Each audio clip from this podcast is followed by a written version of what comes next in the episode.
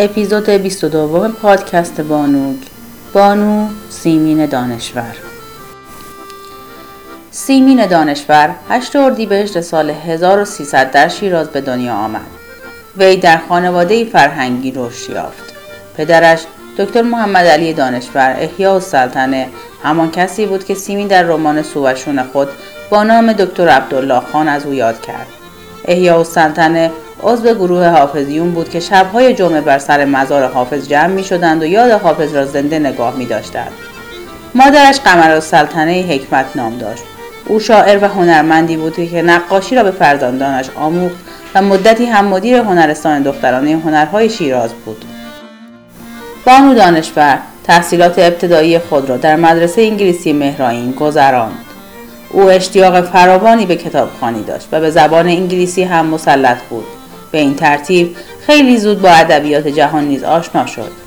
او دبیرستان را نیز در همان مدرسه مهرائین به اتمام رساند. در سال 1316 اولین مقاله اش را با نام زمستان بیشباهت به زندگی ما نیست در نشریه محلی چاپ کرد. وی در امتحان نهایی دیپلم شاگرد اول کل کشور شد. مدتی هم در شبانه روزی آمریکایی تهران ساکن شد و آموزش زبان انگلیسی را پی گرفت. بانو دانشور در رشته زبان و ادبیات فارسی در دانشکده ادبیات دانشگاه تهران مشغول به تحصیل شد. او یکی از دانشجویان مشهور دوران طلای دانشکده ادبیات دانشگاه تهران بود. که در محضر اساتیدی چون بدی و زمان فروزانفر ملک و شعرهای بهار و پرویز ناطر خانلری حضور داشت. 20 ساله بود که پدرش محمد علی دانشور درگذشت. پس از مرگ پدر مادرش هم به تهران آمد و در خیابان ایران شهر ساکن شدند. با اینکه از نظر مالی مشکلی نداشتند سیمین تصمیم گرفت کار کند. پس به عنوان معاون اداره تبلیغات خارجی در رادیوی تهران استخدام شد. علی اکبر کسمایی و احمد شاملو از همکاران او در رادیو بودند. دو سال بعد در سال 1322 از کار رادیو کنارگیری کرد و در روزنامه ایران مشغول به کار شد. از آن زمان به بعد با نام مستعار شیرازی بینام برای نشریات مختلف مقاله نوشت و ترجمه هم کرد. مرتزا کیوان او را تشویق کرد داستانهای پراکندهاش را جمعآوری و منتشر کند. وی در سال 1327 اولین کتاب خود را با نام آتش خاموش شامل 16 داستان کوتاه منتشر کرد. آتش خاموش نخستین مجموعه داستانی بود که به قلم زنی ایرانی چاپ شد. آشنایی سیمین دانشور و جلال آل احمد نه در کانونهای نویسندگی یا کلاسهای درس بلکه به شکلی کاملا اتفاقی صورت گرفت. آنها مسافران یک اتوبوس بودند. ویکتوریا دانشور خواهر سیمین دانشور درباره ماجرای آشنایی جلال آل احمد و سیمین می‌گوید ما عید رفته بودیم سفر و در اتوبوسی که می‌خواستیم به تهران برگردیم آقایی صندلی کنارش را به سیمین تعارف کرد. آن دو کنار هم نشستند. بعد آمدیم خانه. صبح دیدم دارد آماده می شود برود بیرون. من هم می‌خواستم بروم خرید. وقتی در را باز کردم دیدم آقای آل احمد مقابل در ایستاده. نگو اینها روز قبل قرار مدارشان را گذاشتن. روز نهم آشناییشان هم قرار عقد گذاشتند بعد همه را دعوت کردیم و در مراسمشان فامیل و همه نویسندگان بودند. صادق هدایت هم بود. آنها خانه اجاره کردند و رفتن سر زندگیشان. اما ازدواج آنها با استقبال چندانی از طرف خانواده جلال همراه نبود. زیرا جلال متعلق به یک خانواده کاملا مذهبی و متدین و حتی متعصب بود. بانو سیمین و جلال آل احمد سال 1329 به رغم همه مخالفت هایی که از جانب خانواده جلال آل احمد اعمال می‌شد ازدواج کردند.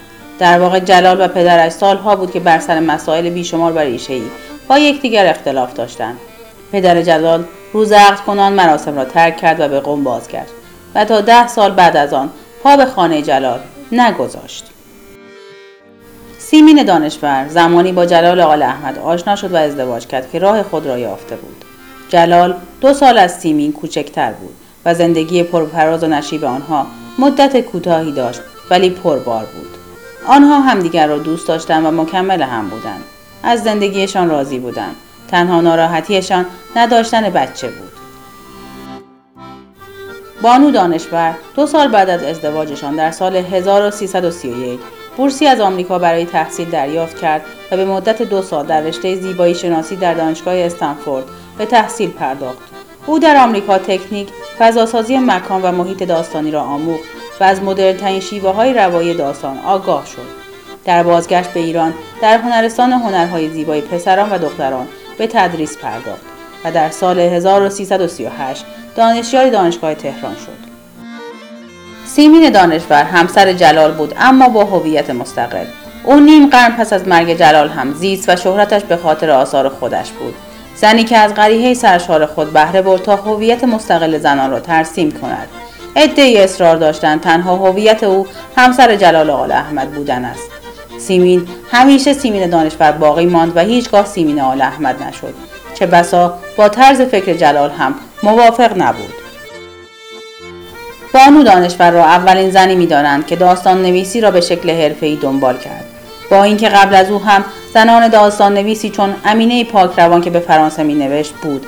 اما او نخستین زن ایرانی بود که در زبان فارسی به شکل حرفه‌ای داستان نوشت. همچنین اولین زن ایرانی بود که قصه های کوتاهش به زبان انگلیسی در نشریات ادبی آمریکا منتشر شد.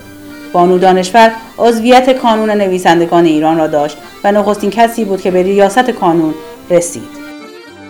مهمترین اثر بانو دانشور رمان سووشون است که نصری ساده دارد و به 17 زبان دنیا ترجمه شده است. این کتاب از جمله پرفروشترین آثار ادبیات داستانی در ایران محسوب می شود که تیر ماه سال 1348 از سوی انتشارات خارزمی به چاپ رسید. متاسفانه دو ماه بعد از انتشار این کتاب جلال آل احمد درگذشت. وی در سال 1358 خود را از دانشگاه تهران بازنشسته کرد. سرانجام بانو سیمین دانشور پس از یک دور بیماری آنفولانزا عصر روز 18 اسفند سال 1390 برابر با 8 مارس 2012 در 90 سالگی در خانهاش در شهر تهران درگذشت.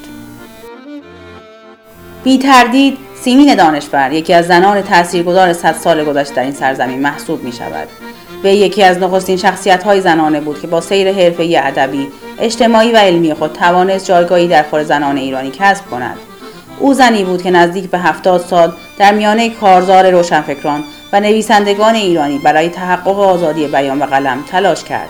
زنی که ایستاد تحمل کرد امید بست و ناامید نشد و در نهایت سانسور آثار او را هم در خشنترین شکل خود قربانی کرد.